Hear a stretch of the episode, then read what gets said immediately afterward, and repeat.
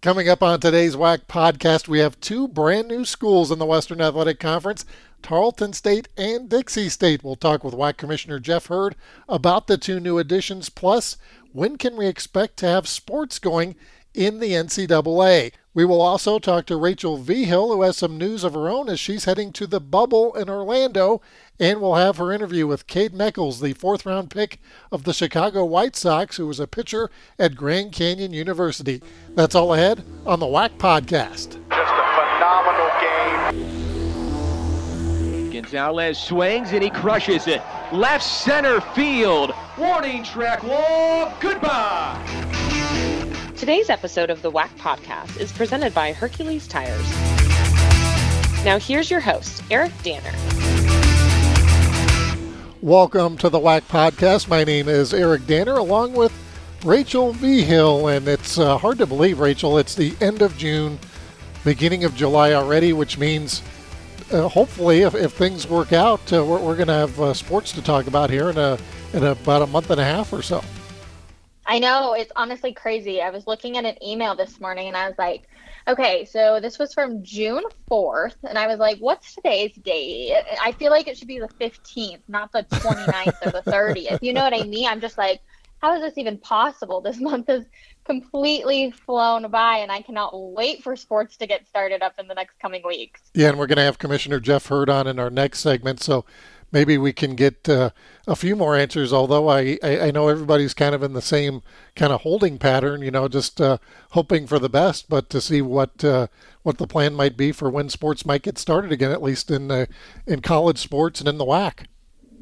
I feel like they're all kind of watching the professionals and if things go well, then maybe, you know, things will move forward. But if things go bad, you know, for the MLS or NBA, then there might be an extra pause there of what ends up happening this fall. Yeah, and, and you're going to be knee deep in that. We'll get to that in just a minute, Rach. But uh, first off, we want to uh, welcome our two newest members to the Western Athletic Conference Dixie State University and Tarleton State University. They both become official members of the WAC this week, July 1st, and we couldn't be happier about it.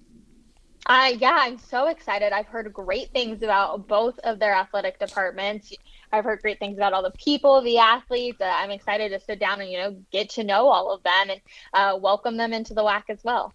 And these both of these schools will be transitioning from Division Two. Uh, Dixie State coming out of the RMAC, Tarleton State out of the Lone Star, both Division Two. Uh, but the two uh, members that you look at that transition from Division Two, Grand Canyon and California Baptist both did the same thing, and and look at their success that they've had, especially early on in that in that transition. I know both these schools would like to have that kind of success. Yeah, absolutely. I mean, Grand Canyon and CBU both have become powerhouses here in the WAC, right? So you look at them and you hope that you can just have the same exact success moving forward with your universities. And I think that's what a lot of universities also look at the WAC and they see that that transition was good for that university. So uh, I think both schools are going to be really excited. And I mean, I'm excited to watch them play as well. And we had news this past week that baseball will be back. It uh, was kind of back and forth for quite some time there. They're going to do a 60 game schedule starting July 23rd. And that that's exciting for one. Uh, for two, uh, I saw among others uh, Daniel Jet Johnson, the former New Mexico State star who uh, was a WAC Player of the Year. He has made the Cleveland Indians what they're calling a working roster, which is 40 players, uh, and then they'll have another 15 at an alternate site. So it'll be interesting to see if if Daniel can make the big league roster, and uh, just excited to see baseball back. Yeah, me too. You know, I honestly wasn't sure if it was going to come back. You know, I think just like a lot of people, we were all kind of like, okay, maybe. And then the players weren't getting along. It was just like a whole giant thing. Although, Eric, I do have a question for you. Yeah. Now that they're lowering the amount of games, do you think, I know players have complained for a long time that it was so many games in a regular season. Do you think after all of this is over, do you think they're going to lower the amount of games? It it depends, I think, on how the COVID virus uh, moving forward. If it's if it's super dangerous, I, I could see that sticking to a smaller schedule if if there's a health risk involved for the next few years. So if Dr. Fauci creates a vaccine or somebody creates a vaccine for it, I think we will see sports hopefully returning to normal. Baseball is a sport that has a lot of tradition and a lot of uh, statistics that are hallowed uh, on a 162 game schedule. And also, those owners get a lot of money for those 162 games and having fans in the seats and TV contracts. And players like getting paid for 162 games because that means more money in their pocket. So I think, if at all possible, they'd like to go back to a normal 162 game schedule. Now, it'll be interesting to see if there's anything they experiment with during this time, during the, the 60 games, you know, because there's always talk that baseball's too long, you know, without a clock. You know, there's too many pitching changes. Are they going to limit some of that? Are they going to, uh, you know, there, there's talk of using a, uh, a computer, you know, instead of a, a, home plate umpire. Of course, the umpires wouldn't like that, but th- there's different things that that maybe could speed the game up a little bit. They could be interesting to see moving forward. And I know both you and I will, will be just excited to watch uh, competition in, in, a few weeks here. Absolutely. Yeah. I, I know Dr. Fauci said end of this year, beginning of 2021, that he was hoping there would be a vaccine. So I, it'll be interesting, I guess, to see. But I'm just ready for sports to come back. I think, like everybody else, we're like, okay, let's get it rolling. Like, let's see what's going to happen. Yeah, and we saw Nick Gonzalez this past week visit Pittsburgh and sign his new contract, and he, he had a uniform with the number 20 on it. I assume it's because he was their top draft pick in 2020. I, I don't know if that'll be his number moving forward, but uh, he got to tour the stadium there in Pittsburgh and very excited for Nick, who, who you've had on the uh, WAC All Access show a number of times now.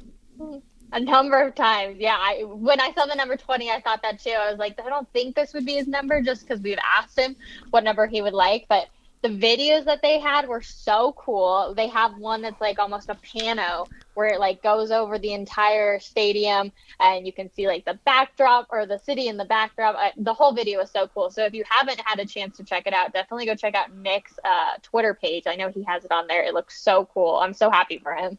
Yeah, we, and we'll be following him along. I don't believe he's he's going to be on that uh, 40 man roster that I just talked about, like Daniel Johnson. I'm not sure exactly where Nick goes exactly from here. I know they probably want to have him working out for the Pirates, and maybe he goes to Phoenix or, or maybe he goes to Florida. I'm not sure, but uh, it'll be interesting to see what happens with his uh, immediate career moving forward. Another guy to keep an eye on, Kade Mechals, who was the fourth round pick of the Chicago White Sox from Grand Canyon.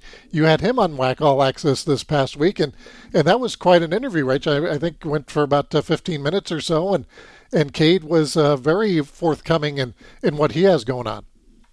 Yeah, he was awesome. Honestly, I love when players open up. I know that there's sometimes you get in front of a camera and you shut down a little bit. I mean, I think we all kind of do that. But Kade was incredible. He was such a great interview. He was so open and honest about his experience. You know, he just had Tommy John surgery and he thought there was no way that he was going to get drafted. Uh, that was his goal. He had got drafted to, uh, a year prior, ended up returning back to Grand Canyon and so for him to have that entire experience, I mean, his parents almost didn't even come down for it.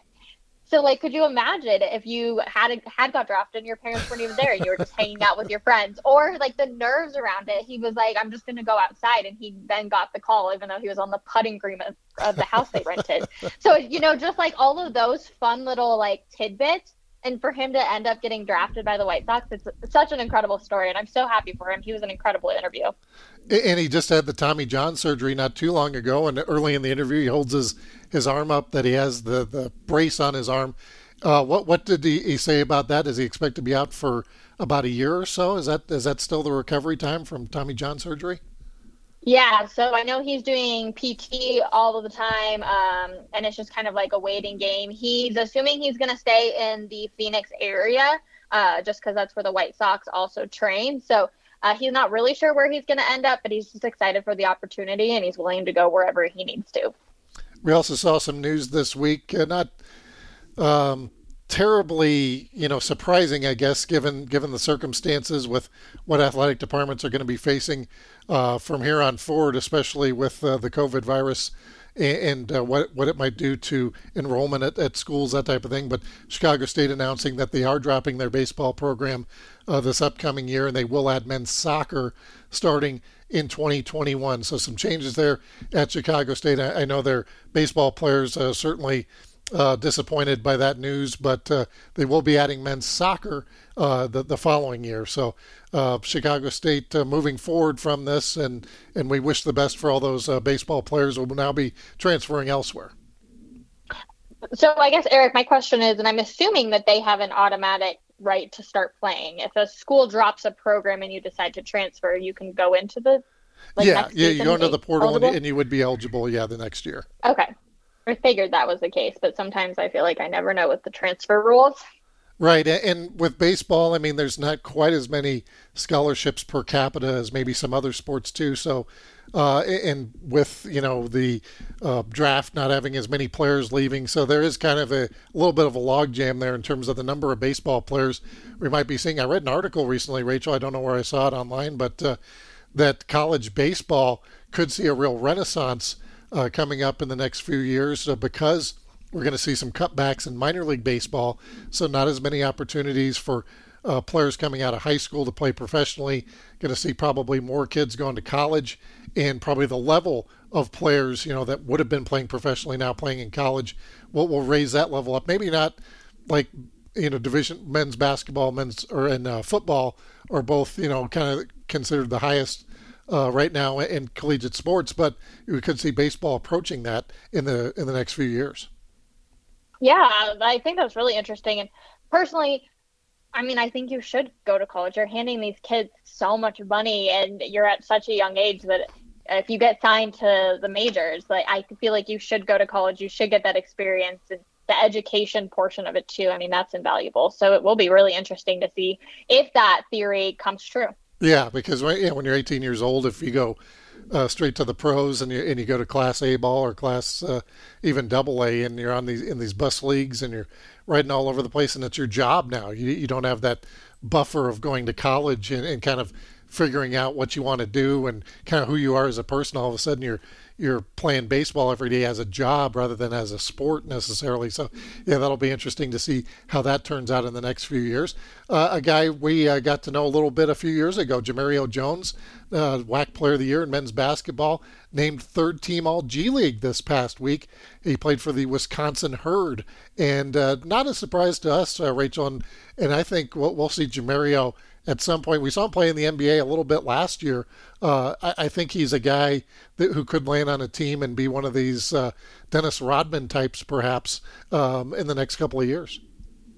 Yeah, I, I looked at his stats, and he had 500 plus rebounds and 150 plus assists. And knowing Jemerrio and watching him play in the WAC, that does not surprise me at all. He was the only player in the G League to do so. And then he was first in rebounds with 504. So again, it doesn't surprise me at all seeing those stats. And congratulations to him. I'm sure we're going to see him playing in the NBA here probably sooner rather than later, if I had to take a guess. yeah, the NBA will be back uh, the end of July uh, as they'll be starting in the bubble, as will the MLS. It's going to be starting July 8th at the ESPN Wide World of Sports complex. And Rachel, you, you have a, a, I guess, a side gig we could call it with the Colorado Rapids, and and you're going to have an opportunity to go with the team to Orlando into that bubble. So congratulations on that. Well, well deserved opportunity there. But uh, you got to be pretty excited, nervous, all kinds of emotions, I would imagine, as you head to Orlando next week.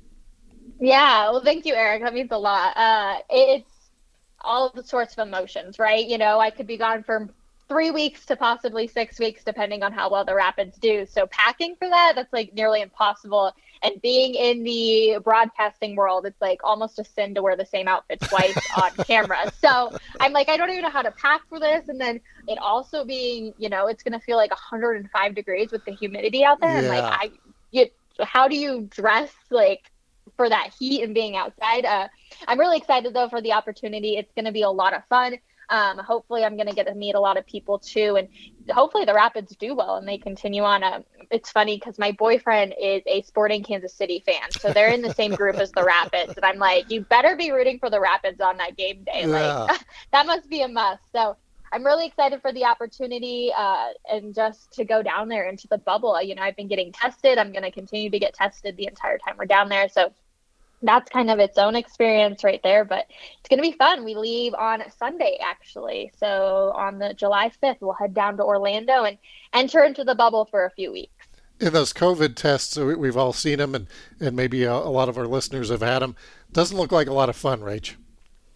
No, and so I didn't get the one that goes all the way up there. I'm, you know, I've seen those videos where it goes, as people say, touching the brain. But mine has just gone up into like the main part of the nasal cavity, and they like swivel around your in your nose, and I mean, your eyes definitely water, but right. it's not like that burning sensation I've heard about. Uh, and then I also got the antibody test done as well. And so I haven't had COVID in the past. I just didn't know it. Um, so that was great news to hear. And then I don't have it now either. So oh, let's hope great. it just kind of stays that way for the rest of this time.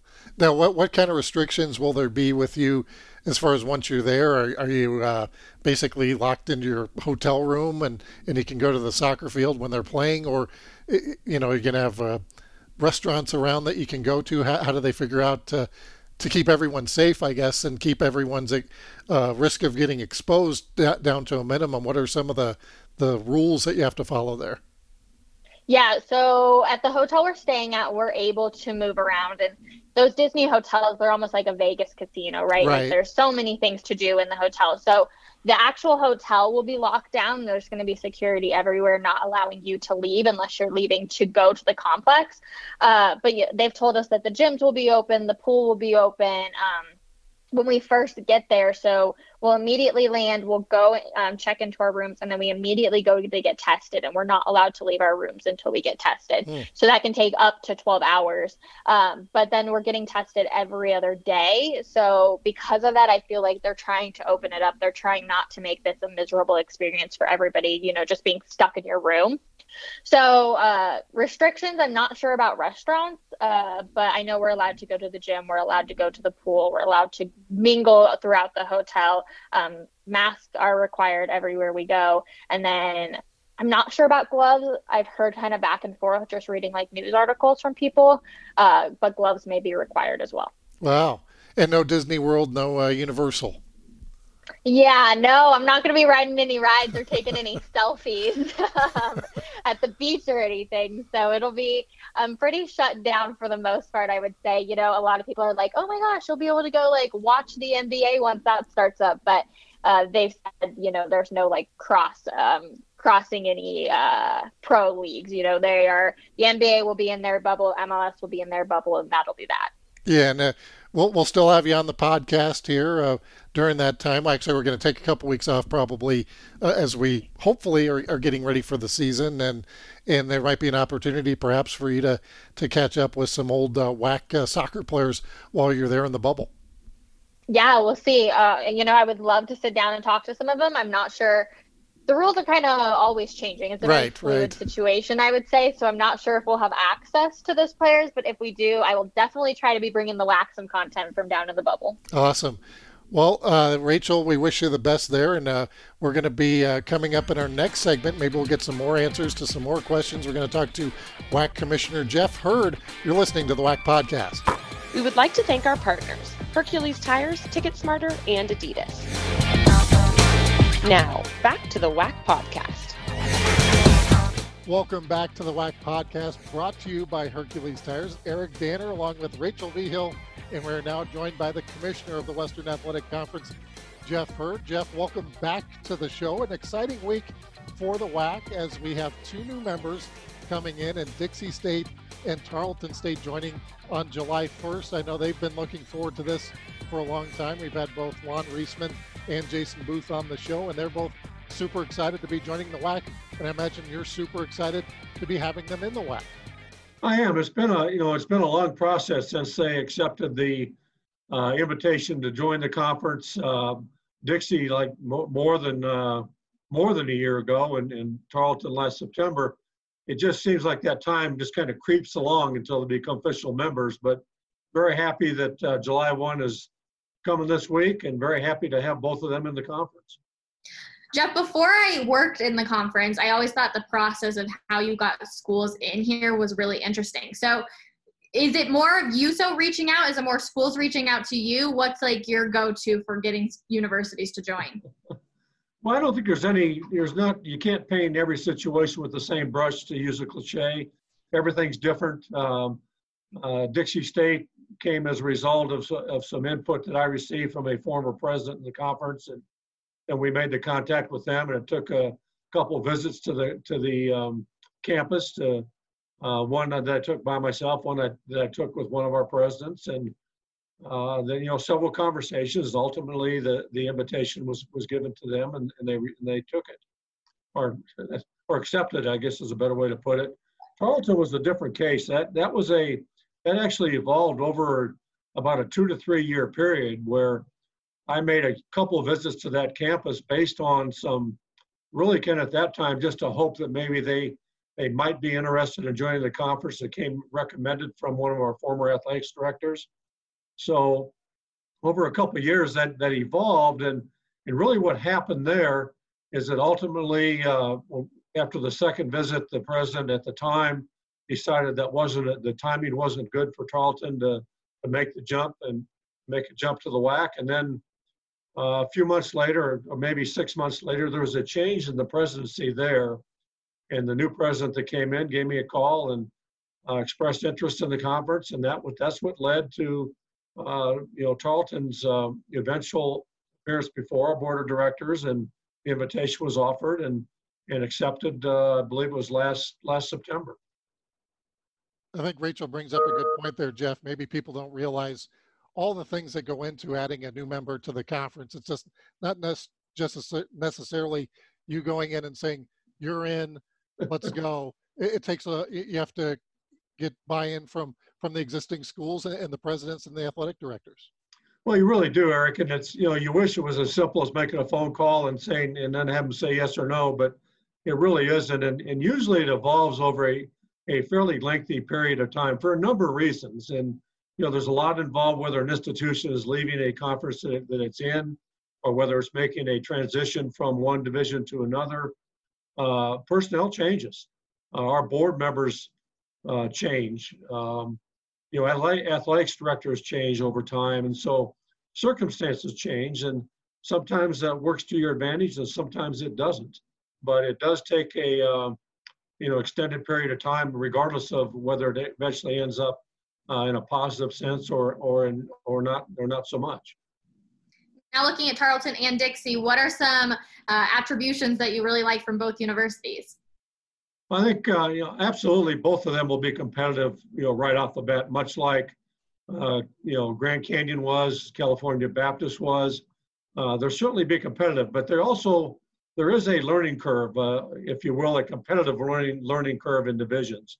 So it will take some time for them to be consistently competitive in, in you know the sports across the board before they can consistently compete for a championship but they'll definitely be competitive and, and they will win their more than their share in the conference. But to answer the question specifically, overall they're just very good institutions. They they're both growing um, in, in both their athletics programs and, and with the respective university campuses. Uh, they're in growing communities. Uh, they are uh, in both cases relatively close to larger uh, metropolitan areas. In, in Tarleton's case, close to Fort Worth in uh, Dixie's case, close to Las Vegas. Um, it also creates a national, a natural travel partner for Utah Valley. So, and, they, and they have well-rounded athletics programs and, and they have strong academic programs also. So, you know, they're, they're just both in that situation that many of our institutions have been in or still still are in. They're growing. Uh, and so they're, you know, the upside uh, for both institutions is, is, is extremely high. And uh, as we look back on this, maybe 10 years from now, uh, we'll look back at it and, and, see that, you know, what a good addition they really were to, to the conference. Well, Jeff, uh, we're talking to you on Zoom here. So if people are listening, uh, they, they're hearing it on Spotify or on Apple Podcasts or on SoundCloud. If they're watching it, it's on YouTube or on Facebook, and you have the nice background. Uh, you become uh, very astute at these Zoom calls. And I assume there's been a ton of these, Jeff, as we are leading up into August when we would normally have our sports starting. Can you give us an update? We're recording this on June 29th. What, what is the uh, fall season looking like, or, or, do you have a better idea than when we talked to you a few months ago? Well, I'll tell you what, Eric, I, I wish I could answer that question uh, definitively and, and, with confidence that what I was saying was was uh, actually what was going to happen. But it's still very much uh, a fluid situation. Uh, and you're right about the, the, the virtual conferences or the video calls we have. Um, CCA, which is the Collegiate Commissioners Association and the group uh, that I belong to, we have we have three calls a week, and uh, over you know various topics. But obviously the the COVID situation rises to the top. One of those calls that we have is with the the NCAA leadership group, that often includes Dr. Brian Hainline, who is the chief medical officer for the NCA. So we get updates from him uh, each week, and, but each week is different. It, it's fluid. Uh, each call is different. And you know, just today the, there was an announcement um, as you know from the MAC, which is a, a conference out east, that they have delayed the, their their spring, or excuse me, their fall sports competition at least until September 11th. Uh, there could be more coming down the, you know, coming down the pike, but we just don't know. It's, uh, uh, you know, you get tired of saying the same thing, but it really is a, a situation that, that basically changes almost day to day, but certainly week to week. I know we put together a committee of uh, trainers, doctors, everybody that kind of is giving a background idea to what possibly could happen this fall, this spring. What was the idea behind this committee? Well, the, the primary focus of the committee, and it's certainly not the only focus, but the primary one is to try to develop a minimum set of standards that our institutions have to meet uh, in order to uh, have competition beginning in the fall, not only from a student athlete standpoint, but for all the other associ- you know, associated personnel that goes along with having competition, be that the game officials or the administrators involved uh, the operational people involved. And so we're trying to get to the point uh, where when, when we start conference competition, and also it carries over to non-conference, but, but specifically to, to conference competition, that when school A travels to school B, it knows exactly what it has to do to do and what, what it can expect to be provided once they get to that other site in order to, to ensure as much as possible the safety and this is primary, the safety of the student athletes uh, as they as they go around the conference. Jeff, you mentioned the, the work that you're doing with the CCA, the Conference Commissioners Association. I know the NCAA has also been uh, obviously in touch with a lot of schools, uh, commissioners like yourself, in terms of what they are doing and, and giving everyone as much information as possible to make the best decisions as we head into August and September. What kind of conversations have you had with the NCAA in the last few weeks? Well, a lot of it, Eric, goes, uh, a lot of it involves uh, trying to identify contingency plans. And, and you start basically with the, the NCAA championships themselves and when they're currently scheduled, um, maybe what some alternatives could be as we as we would as we uh, go down the road, whether that means a delay in the start of the seasons, or whether that means uh, what if the seasons start and then then there's a a, uh, a delay that occurs say after a month of play. Um, you know what's the, what are the minimum standards for number of contests that need to be played for uh, consideration for the eventual uh, NCAA championships that, that, that come. Uh, do those championships need to be delayed? Do they need to be pushed forward? And as you can imagine, uh, we look at it from a from a conference standpoint, but from an NCAA standpoint, they're looking at it from three different divisions that all are involved in this. And and one of the conversations that we just we had recently, uh, if you estimate the number of, of student athletes involved in fall championships in divisions one, two, and three, it's well into the you know 35 to 40,000 hmm. area for the number of student athletes participating in, in all the the fall sports. And uh, so that's a large, large uh, challenge from an NCA standpoint to try to, um, you know, identify contingency plans, to try to identify, um, you know, what has to be done from a site selection standpoint, what can be done from a um, number of sites that have to be used. Can they be reduced? Do they need to be?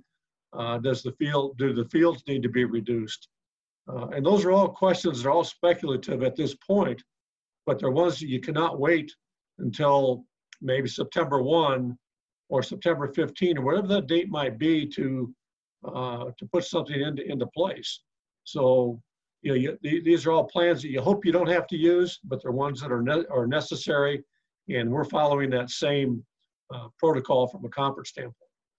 Jeff, I know you're a big baseball man, and baseball obviously announcing its return, MLS returning, NBA planning to return as well. What are you, from a commissioner standpoint, going to be looking at to see how these plans kind of go forward? that's a really good question, and I think the, the simplest answer I can give. Well, I'm going to give you two of them. One is one is that if you're announcing plans to return is different than actually returning, and, I don't mean that to, to be facetious. I mean that that's that's really you know they're planning to return, but I don't think they even know you know what the environment's going to be um, at the end of July or towards the end of July when they're, when they're supposed to start. But if you recall back to March, uh, when when uh, collegiate basketball was shut down, the impetus for that was really the announcement by the NBA that it was shutting down its season. And that led to conferences uh, having to make very quick decisions and, and ultimately doing the same thing. So, what we'll be looking at, not just the WAC, but I think every conference will be doing this, is what, what develops here in the next three weeks. And as they uh, begin the start of their season, what protocols do they have in place? Um, you know, it, it's the difference between professional and colleges is, is obvious in that they are they have a very controlled environment and they have the resources to be able to do that. From an NCAA standpoint and a college standpoint, we're not only looking at at the start of intercollegiate athletics, but university presidents are looking at how do they open their campuses, and how do they how do they handle their general student body, uh, and and how does that impact athletics? Uh, so there's a number of things that are involved there, but primarily, you know, we're gonna we're gonna look at the at the pros and and, and see what happens. And, and as they start playing, um, it'll it'll be a controlled environment. We know that. Uh, we don't expect that there will be fans at this point. There there may turn out to be a limited number, uh, but we just need to see what they're going to do and how it's gonna, what the status of this of the spread of this virus is at the time that they that they plan to start right now. Jeff, it's been uh, an unbelievable year. Uh, first with the COVID, uh, then uh, with the death of George Floyd and the the protests after that, and and there's been so much going on in our country. We had Lou Hill on from UTRGV last week, and he mentioned that he is he is part of a a group there at UTRGV that's going to be uh, pursuing a dialogue on race relations with some of the administration there at UTRGV. Is this something we're looking at doing in the WAC as well? It is, Eric. I had a, uh, sat down with Marlon Edge, our Associate Commissioner for Compliance, uh, last week, and and he has some some very good ideas. He's working with our SAC, our Student Athlete Advisory Committee, to develop recommendations. Uh, those discussions are ongoing, and it's hoped that um, uh, by the end of July, perhaps perhaps even earlier in the middle of July, when we have our next board uh, video conference, we'll be able to forward some recommendations to our board of directors for implementation uh, as soon as possible. We are taking it seriously. It's it's a conversation that needs to be held, and from a conference standpoint, uh, uh, you will see some some initiatives that will take place uh, not too far down the road. Will Marlon kind of be the main contact for these groups? Marlon will be the main contact. He, he will be uh, not only the contact, but the organizer of the groups. Uh, we, we would hope that, and we anticipate that our SAC will take the lead role in developing recommendations, uh, but we also will extend that as necessary to as many groups as we can, but that's where we're starting. Uh, we think our student athletes, uh, you know, have the best view of, of what's happening on their campuses and, and uh, we we think their recommendations, and we look at at our history with our SAC. It's it's, it's played a very a significant role in our conference, and we expect that that will take that'll be the same as we move forward in this regard. We're talking with Jeff Hurd, Commissioner of the Western Athletic Conference, and Jeff. Uh, Rachel mentioned baseball scheduled to be back at the end of July. Rachel herself is going to be heading to the bubble. We talked about that in our our previous segment uh, with the MLS and the Colorado Rapids. Uh, we also had the baseball draft happen uh, a few weeks ago, and Nick Gonzalez from New Mexico State, number seven overall. He was the top non-power five player selected in the MLB draft and the uh, top WAC draft pick since uh, 2004. So, uh, Rachel mentioned you're a baseball guy, but having seen baseball in a lot of years in the conference here, uh, perhaps uh, WAC baseball still a bit underrated with Nick going number seven to the Pirates. Well, it certainly is a, I guess, a, um, a, source of pride for the conference to have a player taken in the top ten. And, and I may, I think, if I remember correctly, Nick was a originally a walk-on when he started his Correct. college career. So that's you know that's a credit to him, obviously. Uh, I don't know, Eric, quite honestly, that it means the WAC has been underrated or is underrated any more than it would that if we didn't have a player selected, you know, in the t- in the first round or even in the first few rounds. Uh, but it is a credit uh, to New Mexico State and to WAC baseball in general that we are beginning uh, or continuing to produce those type of individuals that that go on to, you know, what we hope will be a very very long and, and productive uh, professional career. And, you know, we hope that in all sports. Uh, we may not have the same numbers as some larger conferences in, in that area, but it is a source of pride, and it is a it does tell you that there is um, uh, that there are strong uh, st- strong individuals in the conference, and we have some pretty good programs. As a baseball fan, Jeff, I want to know what are your thoughts on the way baseball is trying to come back? Well, uh, you know, I think baseball is doing what it has to do at this particular time. I think we all know that in the professional sports that one of the one of the incentives there does have to do with their with their media deals, and and and they need to uh, need to get in as much regular season, but also their their postseason competition as possible. Uh, you know, I, I I think they're handling it the right way. You know, right now, and I, I think the the labor discord uh, that, that has occurred and is probably will continue to occur to, to some extent between the players and owners has been unfortunate. Uh, but I'm glad to see it, uh, it ironed out, at least for now. And, you know, I, I, I guess I'm a little bit jealous too, uh, Rachel, that I, I don't know that we're going to be able to go to see games uh, in person. So I'm, I'm glad, you know, on one hand, I'm glad competition apparently will be starting in, in, in a few weeks. On the other hand, I'm, I'm a little bit disappointed, not a little bit, I'm a lot disappointed that uh, I may not get to go see the games in person. Jeff, one of the things Rachel and I have talked about the past few weeks, especially, is the importance now of, of like a WAC digital network where that might be the only way fans could get to see games. We haven't made that decision yet, but moving forward, you know, people might not be as as apt to go to games, you know, with the COVID uh, virus going around, especially, you know, who knows what's going to happen this winter. But uh, having those avenues, being able to watch games either on your computer or on your TV is is going to be key this year.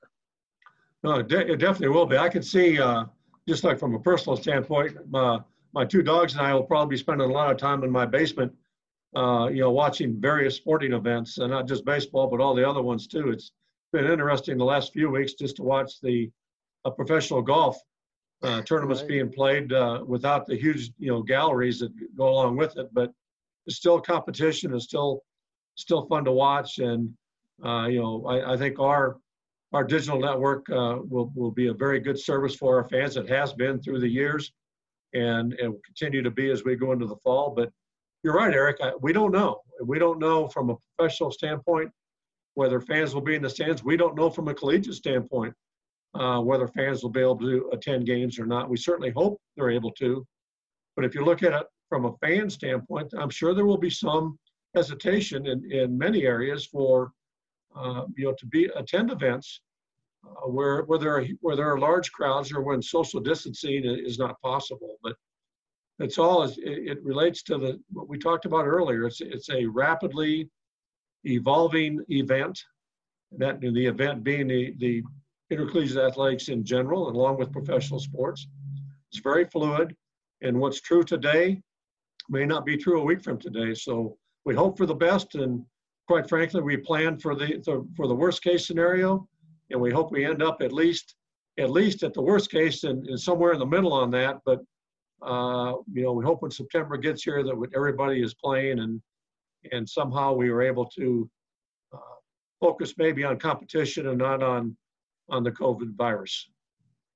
Jeff, as long as I've known you, you've had words of wisdom. I know you did some words of wisdom on the podcast when you were on earlier in this COVID uh, pandemic, but do you have any for us now? The only words of wisdom I have, Rachel, is wear a mask. I don't know how much wisdom that is, but I think it's definitely something that we need to take seriously. And, uh, you know, when you go outside, if, if we're going to beat this thing, and, you know, that's part of it. And whether it's comfortable, uncomfortable, or, or not, uh, you know, I was on a, I had to travel earlier th- or a week ago today, and it was interesting being in an airport. And it's the first time I'd been in one for about three months. Uh, but you know, masks were required in the airport. Masks were required on the airplane, and uh, I would say for the vast majority of people, they followed the the directions that were given, and I hope that continues to be the case because I believe it's it's an important part and one of the pieces that we all need to take seriously as we try to beat this thing and and and move forward to somewhat of a of a normal environment. Well, Jeff, I want to thank you for taking some time out. Always good to talk to you. We'll see you, Rachel and I, uh, probably in the office later this week. But uh, once again, I know you have a busy schedule, so uh, thanks for joining us on the podcast. Well, thank you, Eric and Rachel. As you go to uh, Florida this week, or or as soon as you as soon as you get to the airport, make sure you bring your mask and a follow-up mask with you because they're not going to let you on the airplane unless you have it. Absolutely, will do. All right. Thank you. Coming up next on the WAC podcast, we'll have Rachel's interview with Kade Mechals, the Grand Canyon pitcher who was taken in the fourth round by the Chicago White Sox. You're listening to the WAC podcast. Today's episode of the WAC podcast is presented by Hercules Tires. Now, back to the WAC podcast. Welcome back to the WAC podcast. Eric Danner reminding you that Hercules Tires is the official tire of the Western Athletic Conference and for over 65 years has been providing tires with unbeatable quality at an unmatched value. Whatever the vehicle, whatever the terrain, Hercules Tires invites you to ride on our strength. For a retailer near you, visit HerculesTires.com. And Rachel Vigil had a chance to visit with Kade Mechals, the Grand Canyon University pitcher who was the WAC preseason pitcher of the year, recently winning the fourth round of the MLB draft to the Chicago White Sox. Here's her conversation with him. There we go. Figured it out. Woohoo! Kade, how are you? Great. How are you? I'm doing well. What's new? Obviously, I know you had surgery, Tommy John surgery. How is that going? Uh, it's going really well. Um, I'm seven weeks out right now. Um, I'm really close to getting my full range of motion back. Uh, the scar's looking way better. Um, yeah, it's just it's starting to go back to life as usual. So, what was it like to get a surgery done in the middle of a pandemic? Because obviously, seven weeks ago, we were kind of all in the this mix, right? Yeah. Um, honestly, I don't really know what to think of it. Um, it was, it kind of sucked because there was nothing going on. Um, like, I, there was no sports to watch. There's nothing to do. Not that I could go do much, anyways. But there's just literally nothing. So I was extremely bored. Um, but I also feel like if baseball was going on, um, that would have drove me nuts just because I would have been sitting on the bench watching and cheering my guys on, which would have been honestly that would have been better, way better. But um, just the itch to get on the field um, would have drove me nuts. So yeah, I don't know. Either way, um, not super fun to get TJ. Yeah, I'm so sorry about that. I guess when this all kind of happened for you, what were you saying when you were walking off the baseball diamond that day? Um, I was really just hoping for the best. I knew right once I threw that that last pitch was a changeup. Um, it just didn't it didn't feel right, and it, it was one of those pains where I was like, my season's over, kind of thing. Uh, but I was just really hoping for the best as far as like maybe it was just a strain or something like that. But um, yeah, right once it happened, I knew. The hospital, what was that like? Were your parents able to go when you had surgery? Did you have to get dropped off? No, I had to get dropped off and go through it all all alone. Um, I had my girlfriend drop me off and then pick me up, um, so that was awesome. But yeah, I had to go through it all by myself, um, just because of the whole coronavirus thing. But I'm a big boy. I I, I managed. You handled yourself. Yeah, I handled myself just fine. Well, and I, I, guess on that exact same day, MLB come out and they announced that they're going to cut the draft from 40 rounds to five rounds. What were your initial thoughts? Uh, I guess I'm going as a free agent. That was my initial thought. Because um, I just even even if I didn't have TJ, um, I was like, there's no real room for a senior sign. Uh, just with the five round draft, I felt like it was very unrealistic for a senior to go, and then let alone that I have TJ. Um, but then they get the White Sox. They took a chance on me, um, and I'm really blessed and humbled and honored to be a part of that program. So I know you were in the backyard of the parents or the house that you rented, right in mm-hmm. the Phoenix area when you got the call. When you first saw it, what was like? What went through your mind? Oh my gosh! Like I, I don't know. I it's hard to describe. Um, it I don't really have any words to describe like how excited I was or just anything like just none of the words that I know at least um, don't do it very much justice. So did you honestly have any idea that this could even be a possibility? I mean, like you said, you thought really nothing was going to happen, but you had the mm-hmm. house rented, you had some friends over. Was there a little bit of an inkling? Well, that was so Quinn uh, Quinn Cotton. Um, he's one of my best friends, um, and we were talking like three weeks before that happened, um, and he was just saying, just in case your family needs to come down, you need to be around some of the people that you love. So I was like, all right, whatever. Like it's not going to happen, but whatever. Um, and so my parents ended up coming down, um, thankfully, and um, the day before, so after watching round one, um, I was telling my dad, I'm like, I just hope they call. Someone calls. Just that's all I ask. I just want I just want this to be an interesting draft for me and just have the anticipation, just play with my emotions a little bit. Um, and so they called, and then um, the Mets called both before the draft and said, just be ready to go. Um, depending on who we take and where, you might come into play. And so um, I was thinking fifth round, um, and then I just wanted to. I literally said verbatim, I just want to simulate the fourth round and just get on with the fifth. And right once I walk outside, because I needed to leave the TV, I was getting too stressed, and everyone else was having fun around me but me. So I decided to go outside, and right, literally, right once I walked outside, the phone rang, and I got everybody back inside, and we watched it happen. I know your parents, you said, got emotional when you talked to Paul Cora. What was that like to be able to watch your parents? You know, I'm sure this is a lifelong dream of theirs too. It was well. First off, it was just awesome that they were even able to come. One, um, and then two, uh, it meant the world to me that they were even that they were there, just because um, it's this whole journey wasn't just what I did. Like they were a huge, huge component as to why this even happened in the first place. Um, my dad was my um, little league coach growing up, um, and he got the key to the high school field and would throw me batting practice late night, and um, he had the keys to the lights, so we could stay out there as long as we wanted to. Um, my mom worked at the school, so we would sneak into the gym and drop the cages. I know that's hitting, and I'm a pitcher, but I still think it it paid off, um, and they're a huge reason why I fell in love with the game in the first place. When you look back at this process, just how crazy is all of this for you? Obviously, I mean, you're talking about hitting, you know, you have to be a good hitter and then pitcher as well, mm-hmm. and you make it to the big leagues. So, what's this experience been like for you? Well, I've started, came down from cloud nine a little bit.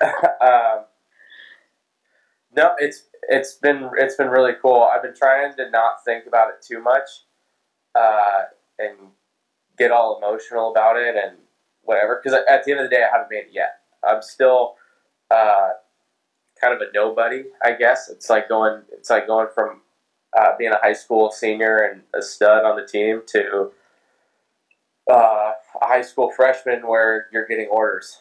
Um, I see Easy on there. He was a senior actually when I was a freshman at Western, and he was a huge uh, role model to me, and he taught me a lot. Um, but uh, yeah, basically, it's going to be the same kind of process. It's going to be um, I'm going to follow in to the older guys um, and just learn and watch and just soak it in and um, hopefully learn from some mistakes that they had um, and just shorten the process and try and try and do what I can to scrap and claw and make it to the bigs. So this has been obviously very different from last year's draft, right? You know, 40th round, you go to the Marlins. What made you decide to go back to GCU?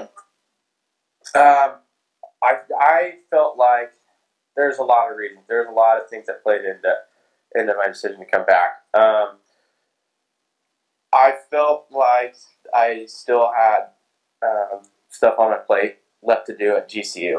Um, I came to GCU to get to a regional. We were a game away.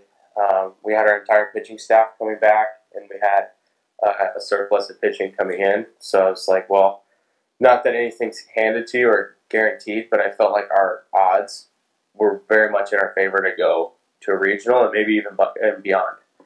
Um, so there was that aspect of it. Um, going from three schools in three years, I didn't really like. I kind of wanted to just be established in a program, um, and along with that, um, I felt like with my numbers and what I did um, my junior year, I felt like I wasn't treated super fairly in the draft, and so I was like, you know what? If I'm just going to be another guy in a huge, huge organization, I'll just go the next year and I'll be a guy for um, a growing program and a um, and a winning culture. You know what I mean? So um, I was thankful that they took me. It was huge honor. Um, but yeah, I was just there's there's still things that I needed to accomplish. And now, obviously, I don't think really anybody knows what the upcoming future is going to hold. But for you, have they given you any notice of what the next couple of months could look like? I know with surgery that probably holds things off for a little bit of time for you. But do you have any idea? Are you planning to stay in the Phoenix area? Oh yeah, Phoenix is my home now. Um, and the White Sox facility is just right down the road from GCU, so I don't really need to pack up and move very far at all. Um, but as far as like the next couple months, not really. I mean, with the COVID stuff, I, they just started. I think the MLB or they just reached terms of agreement or something like that on um, playing July first. Is that right? Is that right? Uh, I believe players can return back to camp on July first. Yeah. Okay. Yeah. For, so for back to facilities, but yeah. I haven't heard anything about that as far as whether I'm going or whatnot. I don't. I don't I'm pretty sure it's just the big leaguers. But um, other than that, no. They just told me to keep rehabbing at GCU and um, just keep working out and doing all that stuff. Nice. I'm going to see if anybody's asked any questions. If you do have any questions for Kade, please drop them in the comments. We'll make sure to ask him on here. Uh, I guess, Kade, is there anybody that you were really looking forward to going up against in WAC? Um, well, Nick Gonzalez was one. so I mean, he was a huge, uh, huge name coming out of the Cape, uh, and just looking at his numbers and keeping tabs on him, just because uh, New Mexico State. Um, what he did in Cape was really, really, really cool, um, and it's just a huge, huge accomplishment what he did, and it really opened my eyes to see just just how good he really was, like going against the big, the Power Five schools. Um, I mean, hats off to him, um, and it's very well deserving where he fell in the draft. Uh, so I was I was really excited to face him. Um, I was really excited to throw against Baylor. Um, let's see, yeah, those those two schools were Baylor was up next, and then uh, and then New Mexico State was always fun. They're our biggest rival in the WAC, so just going up against New Mexico State would have been really fun. Andy Stankiewicz, did he reach out to you after you were drafted? And if so, what were his uh, words to you? He he did. He uh, he re- he was one of the first people to call, um, and he was just he was really happy for me. Um, and yeah, I, I couldn't. I told him the same thing. I I, I said thank you to him and um, how grateful I was to be a part of the program, and uh, so we just we were just getting kind of sappy with each other, I guess. I love Coach. He's one of the best. Uh, yeah, I guess somebody awesome. did say At what point in your college career did you realize you could really be great? Uh, at Western Oregon, definitely. Um, there were two moments. Well, Western the whole season, um, and just kind of looking back on it, like once we were done, um, and uh, I could kind of reflect. That was that was um, I was like, whoa. That was when I realized that maybe I could go D1. Um, and then um, going through into the WCL, I just kept the kept going with the success. Um, they used me as a starter, and I proved that I could be a starter. Um, I was going up against a lot of D1 talent.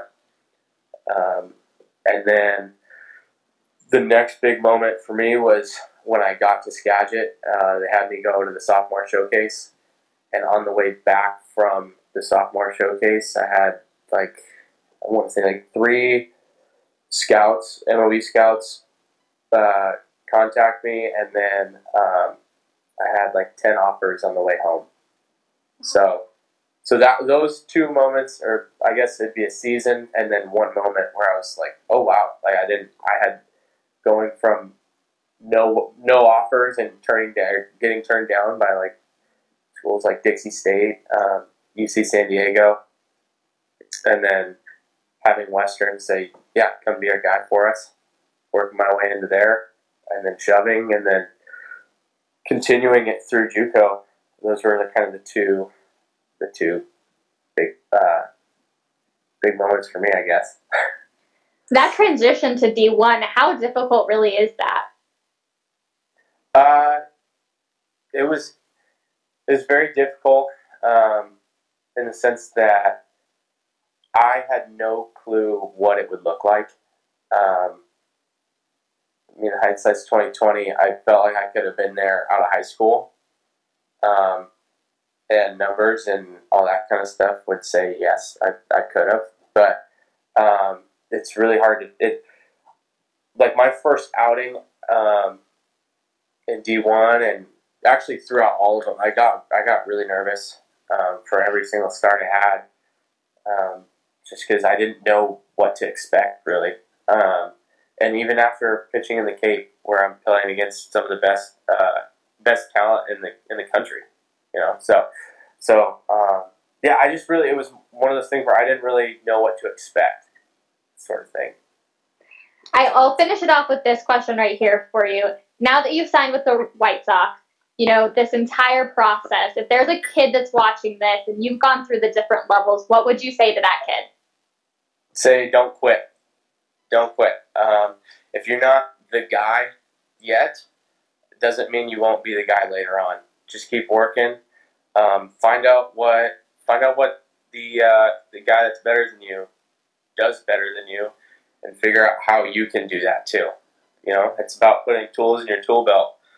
Um, and so sometimes it's not about working harder, it's about working smarter and just not giving up. Um, people will find a way to send them or weed themselves out. Um, whether it's they get burnt out, um, I don't know, just some dumb example. Maybe they they uh, get a girlfriend and all their time goes to her. I whatever whatever whatever the reason may be that there if there's a reason it's to, to quit and take the easy route a lot of the time they will. So just don't quit stay with it and keep working hard. Awesome Kade. Well said. Well I appreciate your time for hopping on with me. Obviously we wish you the best of luck in your future endeavors and thanks again Kade awesome thank you so much thanks for having thanks me. to everybody else for hopping on we do appreciate it I hope you all are still doing well and staying safe we'll see you next week Thank you, Rachel. Great interview with Kade, and we wish him well on his recovery from Tommy John surgery. We also want to thank our other guest today, Commissioner Jeff Hurd, in the conversation we had with him. And we want to thank you for listening to the WAC Podcast. Thanks for listening to the WAC Podcast. Make sure to follow us on Facebook, Instagram, Twitter, and YouTube. And check out our website at wacsports.com.